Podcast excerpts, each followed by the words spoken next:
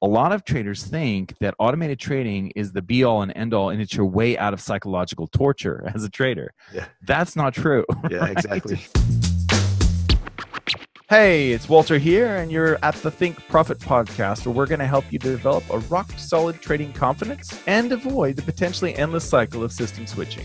Right, Hugh? That's right. We're going to help you develop a wealth mindset, develop a trading strategy that fits your core personality, and help you overcome the obstacles that stop over 90% of traders. All right, Hugh, sounds good. You ready to go? Yeah, let's do this.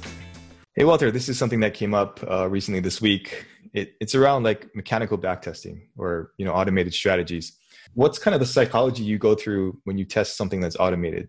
It can be difficult for the average trader to get an EA or some sort of a program, stick it in. Uh, they test three or four pairs and doesn't work, right? So where would you take it from there? Okay, so probably I would recommend that people who are into this, there's a couple of books. Um, one is by Kevin Davey, and the other one, I don't think it's Stidham, but it's another guy. I'll put I'll put the links in the show notes. Mm-hmm. So here's the deal with that. Like you really need to group your data into two, into two sets. One set is the set that you're going to test on and make sure that your strategy works, right? Like which is what you were just talking about. Mm-hmm. The other set, which is the out of the data, the out of set data that you're going to use to take that system that you've developed and see if it actually works right mm-hmm. so in in one sense you're like like let's say you have like some moving averages and you know bollinger bands and rsi and so you're kind of optimizing the levels and the values and all that on one set of data now now what you need to do is take that data and the out of sample data is where you actually run the strategy to see if it works right mm-hmm. so that that's really important because what a lot of times what people will do is they will take like if they have 60 months of data they will take like 55 months develop the strategy and then take five months and actually test it. You don't want to do that. You actually you're actually better off in the reverse having a little a little chunk of time or data to develop the strategy and then more to actually see if it actually works. You know mm-hmm. what I mean? Mm-hmm. And that's why I'm a real big believer in simple strategies that don't have a lot of degrees of freedom. So degrees of freedom just means uh, the availability of different settings, different levels, right? Mm-hmm. So yeah, a moving yeah. average has tons of degrees of freedom, right? So yeah, so if in that case what you said, which is if I had a strategy and I tested on it and it didn't work, you should probably throw it away right? Mm-hmm. that that would be the thing to do. But in most cases what people do is they'll go back and they'll say well what if i had done this? Okay what's happening now is you're over optimizing that data set immediately. As soon as, as soon as you did that as soon as you said okay i'm going to use this indicator or this pattern or whatever it is on this set of data and it didn't work that's like throw it away and you should like start with something completely different because the more you go back on that set of data and try and make it work, the more what you're doing is fitting that strategy to work on that particular set of data. You know what I mean? That time period in the markets. And that and that will come out when you take that data and then you apply that system, that system that you used that you developed on that set of data and then apply it on the out of sample data. So that's the real problem. So probably the biggest thing I think is that is understanding that the relationship between the data that you use to develop your strategy and the data that you use to test your strategy. The other thing is a lot of traders think that automated trading is the be all and end all and it's your way out of psychological torture as a trader. Yeah. That's not true. Yeah, right? exactly. yeah, that is not true. It is not true because you still have to turn it on and you have to turn it off. You have to say, "Oh no, we're in a GFC or we're in a, you know, pandemic, so that means I shouldn't trade my strategy anymore." Right? Or I should mm-hmm. reduce my risk or and basically what you're doing is you're making up rules on the fly okay?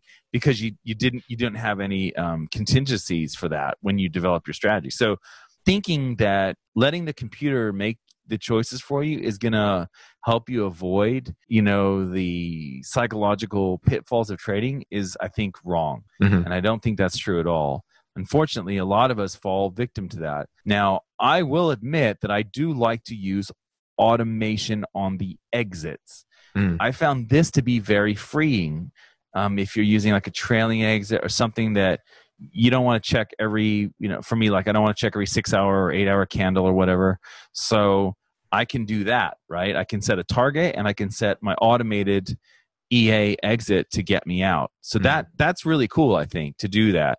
There still is a temptation to fiddle with it and all that, but at the end of the day, using automation in your trading is really kind of a test of how developed or evolved you are as a trader, I think, the more confidence you have in your automation, whatever that is, whether it's an exit rule or you know the complete strategy, that's going to come from your from your testing, right? From your from mm-hmm. your experience, from getting dirty with the data, and so like if you're a beginner and, you're starting to get into trading i think it's the worst thing you can do. I really do. I think you i, I think you're better off just learning simple strategies and applying them manually. Mm. But I think later on, I think it, it, it kind of is like the way that a lot of traders end up looking. You know, as you if you've been doing this for ten years, you're certainly going to look to for some shortcuts, right? You're going to look mm. for some how do I get myself away from the computer, yeah. sort of thing. So yeah, I can see. To me, I can see those two things: the in sample and out of sample testing and the thought that it's going to remove all all emotion from your training. I think those are the two biggies for me. What about you? Mm, that's true. Yeah, I mean, I've never been a big uh, fully automated person either, but um, I can see where either automating the entry or the exit could be a, a good way to go and just kind of save yourself some time. Um, my trading buddy likes to automate his entries so that the uh, stop gets moved automatically, but he manages the exit.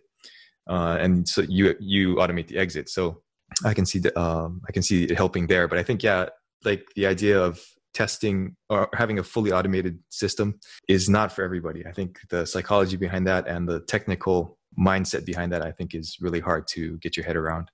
Hey there, I hope you're finding this episode useful. I just wanted to let you know that Walter and I give away something valuable every month that helps traders improve their skills.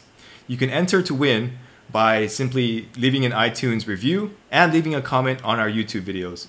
At the end of each month, we'll look at the comments and reviews from the month, and we'll pick a winner at random. Each comment and each review counts for one entry during the month that it's submitted. So if you're interested in that, be sure to enter after this podcast is over. All right, back to the episode. And to be honest, like I think people overcomplicate it, you know, kind of on the degrees yeah. of freedom thing. Like, I'm serious. Like, I've seen some really good strategies, and you know what they are?